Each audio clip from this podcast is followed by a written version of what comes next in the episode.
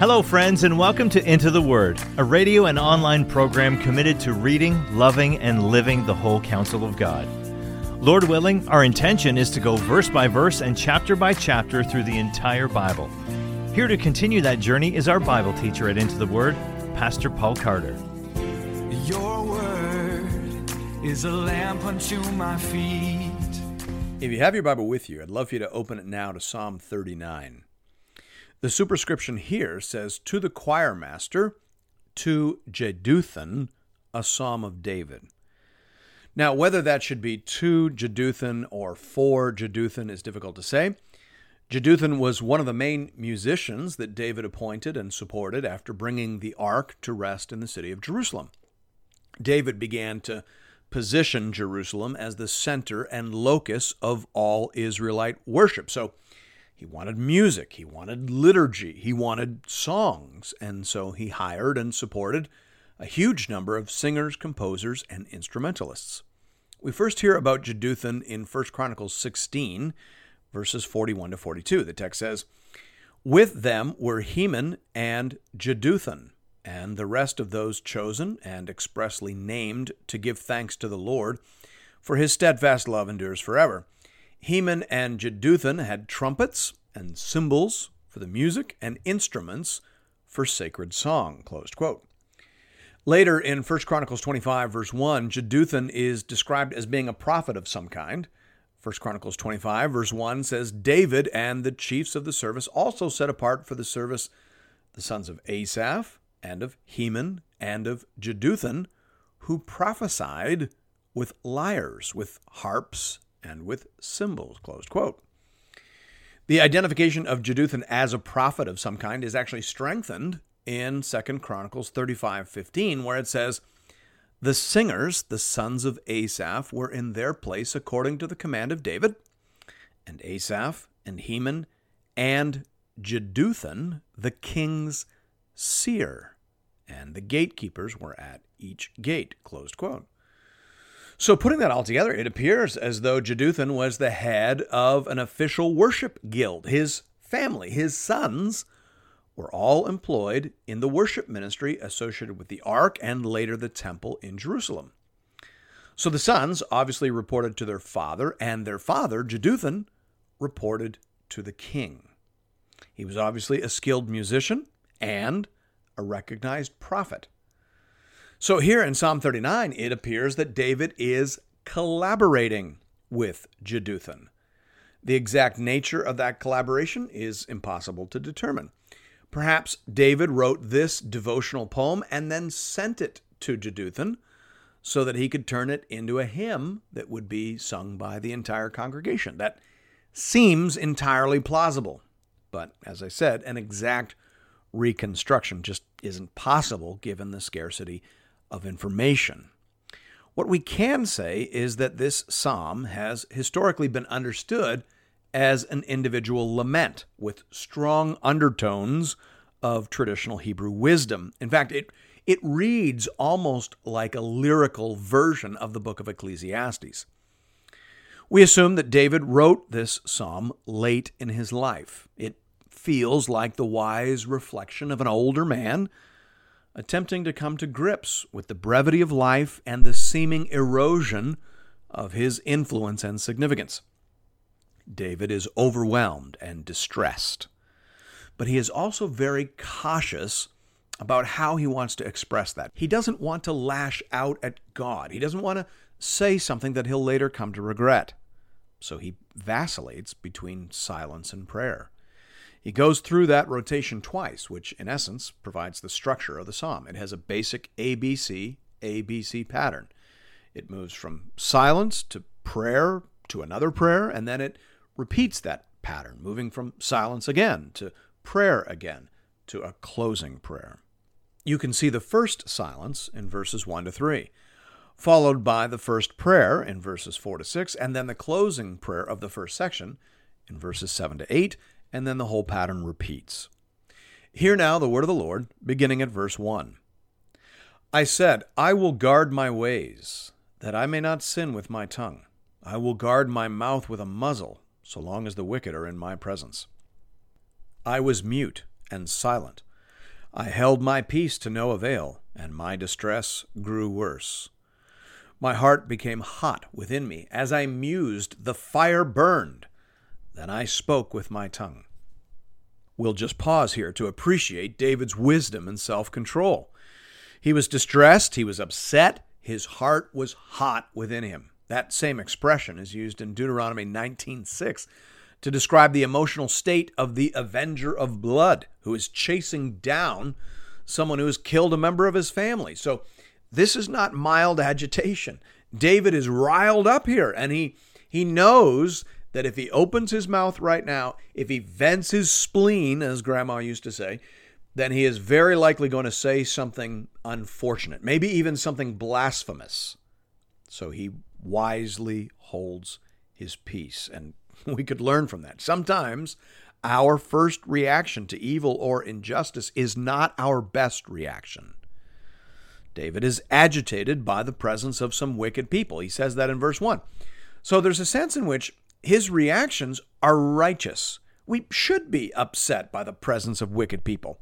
We shouldn't be content to see their schemes succeed. We should wonder why it is that they escape the punishment and recompense that they deserve. What gives? Is, is God asleep? Does he not see what's going on? Does he not care? It's perfectly normal to think those things. But it is perhaps unwise to say those things to anyone but God Himself. You see, you always have to be thinking about the effect that your words could have on other people. Asaph, another one of those professional worship leaders appointed by David, was also wise enough to think about that. In Psalm 73, Asaph says, If I had said, I will speak thus I would have betrayed the generation of your children. Now, Asaph, of course, was struggling with the exact same issue that David is struggling with here. Asaph was bugged that wicked people were prospering in the land while decent people, godly people, were struggling. He was going to say something about that. But thankfully, by the grace of God, he managed to keep his mouth shut. He didn't speak out of his confusion and bitterness. He waited until after he had worshipped. Asaph says in verse 17 of Psalm 73 I went into the sanctuary of God. Then I discerned their end. Truly, you set them in slippery places. You make them fall to ruin. How they are destroyed in a moment, swept away utterly by terrors, like a dream when one awakes, O Lord. When you rouse yourself, you despise them as phantoms. Closed quote. So Asaph went into the sanctuary. He went into worship. And then God revealed some things to him. God spoke to him. Now, how he did that, we don't know. But we were reminded that these worship leaders were also prophets. So maybe God spoke directly, or maybe he just led him there through the liturgy. We don't know. What we know is that Asaph was helped by God to see the whole board. God stretched out the horizon for him, and all of a sudden, he got it. Nobody gets away with anything. He realized that. It, it, may look like the wicked are prospering, but they are not. So then Asaph was happy that he hadn't said anything. And because of that, all Asaph has to repent over was his rotten internal disposition, which he does in verses 21 to 22 of Psalm 73. He says, When my soul was embittered, when I was pricked in heart, I was brutish and ignorant. I was like a beast towards you. Closed quote. But at least I didn't blaspheme, right? I mean, I felt some stuff, I was processing some stuff, but at least I didn't verbalize it. That would have been unwise.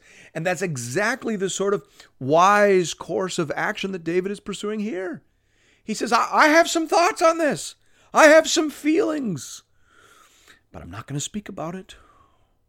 If David were alive today, this is the moment when he would tweet out, I'm taking a little break from Twitter. See you all back here in a month. That's wisdom. I've got some feelings.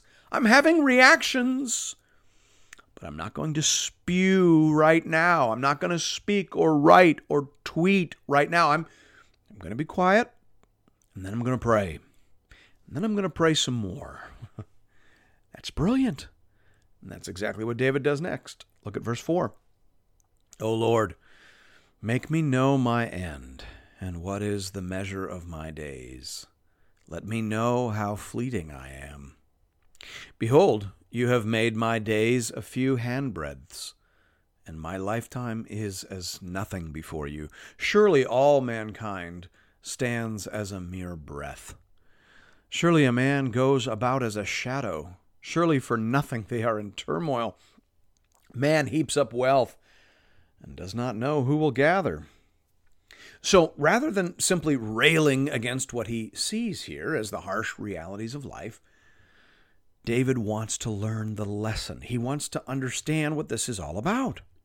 He is distressed by the brevity of life, his life in particular. He is disheartened to see the erosion of his influence.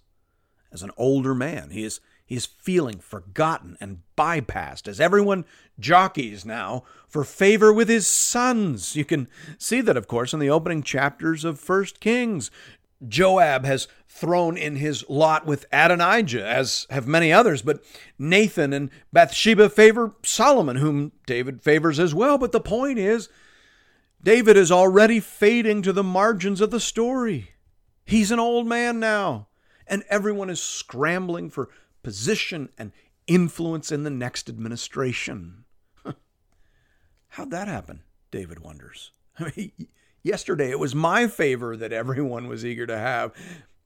Now they just want me to die so that they can get on with things. What was it all about, Lord? What did I accomplish? Anything? Anything that will last beyond next Tuesday? What was the point? What was I supposed to learn? What was the purpose? Those are the sorts of questions David is asking of the Lord. He continues in verse 7 And, and now, O Lord, for what do I wait? My hope is in you. Deliver me from all my transgressions. Do not make me the scorn of the fool. The NIV for this middle portion of the psalm might be slightly preferable, might help you make sense of the movement of the psalm. It says, But now, Lord, what do I look for? My hope is in you. Save me from all my transgressions. Do not make me the scorn of fools. The Hebrew connecting particle there at the start of verse 7 can be and, and it can be but. But probably works better as a way of closing the one prayer and beginning the next. The first prayer was exploratory. This prayer is a prayer for deliverance, or as the NIV has it, for salvation. Save me. So David is saying, life is short. I, I grossly overestimated my own significance. My, my influence is fading. My grip is weakening. I have every reason to be falling into depression here. But now, Lord, what am I looking for? What, what do I wait for? I wait for you. My hope is in you. Deliver me from all my transgressions. Save me. Do not make me the scorn of the fool. Do you see that? As, as David's grip on this life begins to weaken, his grip on God becomes all the more important to him.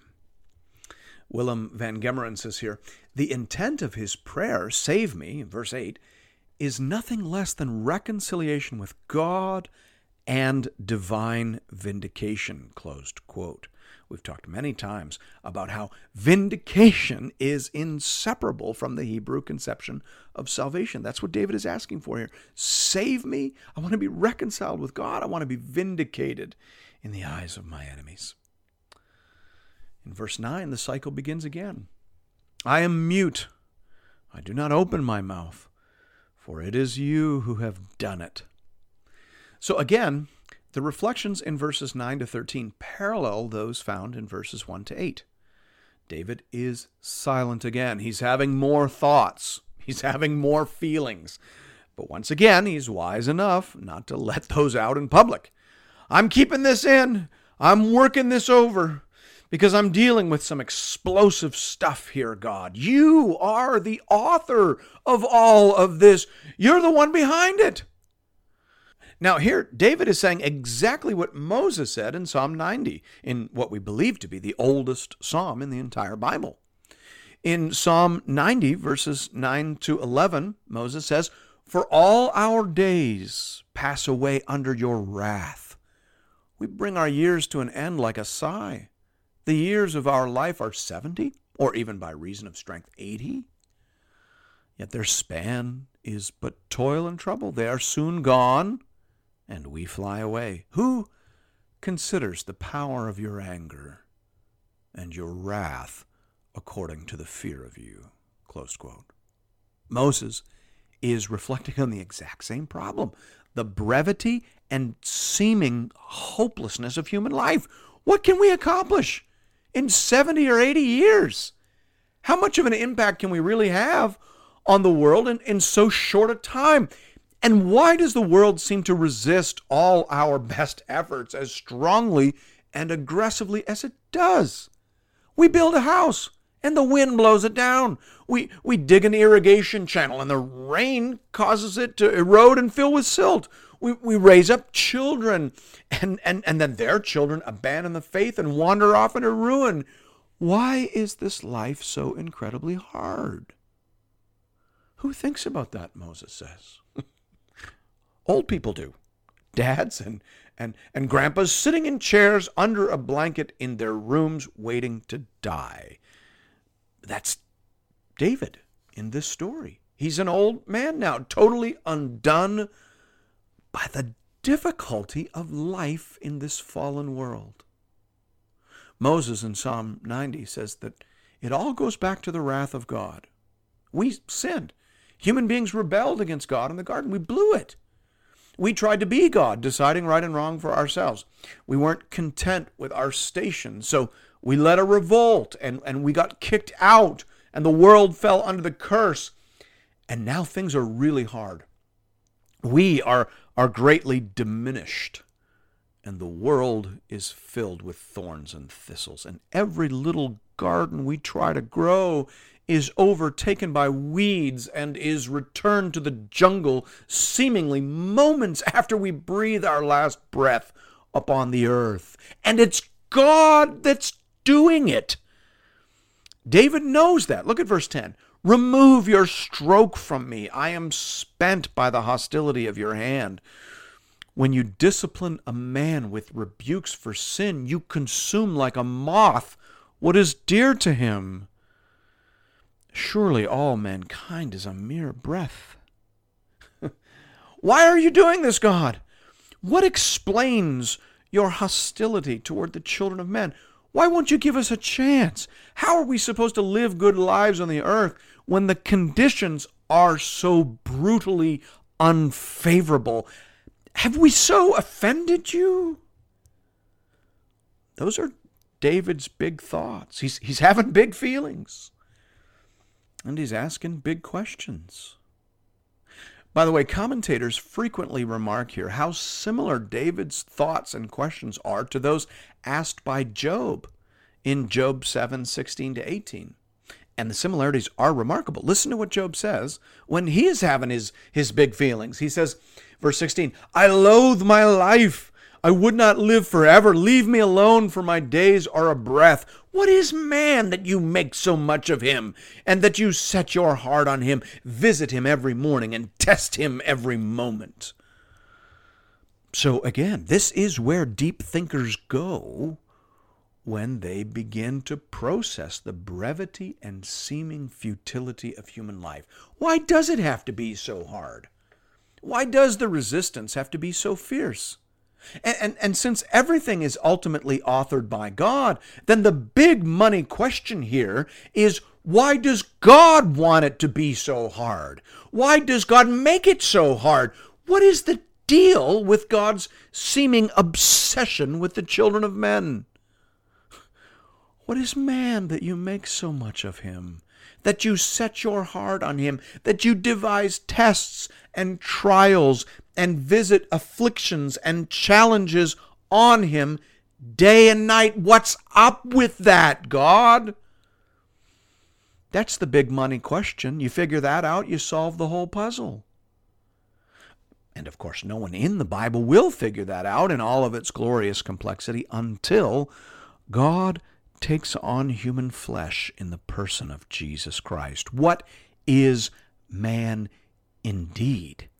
He, he must be something far more precious to God than we realize. But David isn't there yet. And so David's closing prayer is remarkably similar to Job's prayer in chapter 7. David here says, beginning in verse 12, Hear my prayer, O Lord, and give ear to my cry. Hold not your peace at my tears, for I am a sojourner with you, a guest like all my fathers. Look away from me that I may smile again before I depart and am no more. Job, in Job 7, verse 19, right after he says, What is man that you make so much of him and visit him every morning and test him every moment? says, How long will you not look away from me, nor leave me alone till I swallow my spit? Closed quote. I just want to die in peace, God. Can you just call a halt? Can you just go and do something else for a while? Can't you study the whales or make some new planet or something? This little man needs a rest. That's what Job says. That's what David says here. Look at verse 13. Look away from me, that I may smile again before I depart and am no more. Just let me die in peace. Don't don't put me through any more tests, okay? Don't show me any more thorns and thistles in my pathetic little garden. Just leave me for a few moments with my delusions so that I can at least die with a tiny smile on my face. That's where this psalm lands. It's pretty heavy. But this is an aspect of wisdom literature. David is standing solidly in the wisdom tradition here. And if anything, he's actually doing a little better with this topic than did Job and than did Koheleth. Koheleth is how scholars typically refer to the author of Ecclesiastes. The word means roughly the preacher or the lecturer. He went down this road too. If anything, he went further and deeper than David, and it took a remarkable toll upon him. In fact, Peter Craigie says here, commenting on David's closing prayer, it is the kind of prayer Koheleth might have prayed if he could have summoned sufficient faith. Closed quote. Koheleth went deep on this one, and it beat him up. But David fares a little better. He, he never stops thinking of God as a loving God, a God that will hear his prayers, and that will make a space for him at his side when all is said and done. He says in verse 12, Hear my prayer, O Lord. Give ear to my cry. Hold not your peace at my tears, for I am a sojourner with you, a guest, like all my fathers. Well, that's covenant language. That's faith language. And David never gave it up, even in this moment of near despair. David ends on a bit of an awkward note. He says, in essence, in, in, in verse 13, I can't figure this out. I can't process this any further. So just give me a break so that I can pass in peace. Thankfully, God is gracious. Jesus didn't listen to Peter when he said, Away from me, for I am a sinful man, O Lord. Derek Kidner says here, He knows how men speak when they are desperate. He does indeed. Thanks be to God.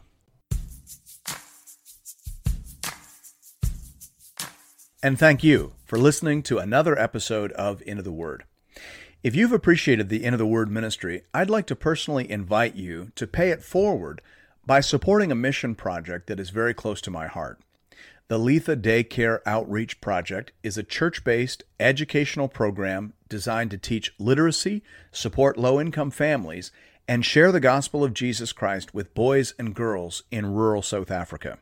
I've seen this project with my own eyes. I have shaken the hands of parents whose families have been helped. I have heard the songs and Bible verses out of the mouths of some of these dear children as they have been taught and helped to put their trust in the Lord. And nothing would be more gratifying to me than for you to show your appreciation for Into the Word by investing in these little ones. You can do that in one of two ways. You can give through the Into the Word app or by visiting the Into the Word website at intotheword.ca. Just click on the Give tab and you'll find giving options for both Canadian and American listeners. This is a registered project with ABWE Canada and ABWE USA. So tax receipts are available to all eligible donors. Just identify where you're listening from and click on the Fund button and select Letha Daycare Outreach. Thank you for considering this method of showing your support for the Into the Word program. And may God alone be glorified. Your word is a lamp unto my feet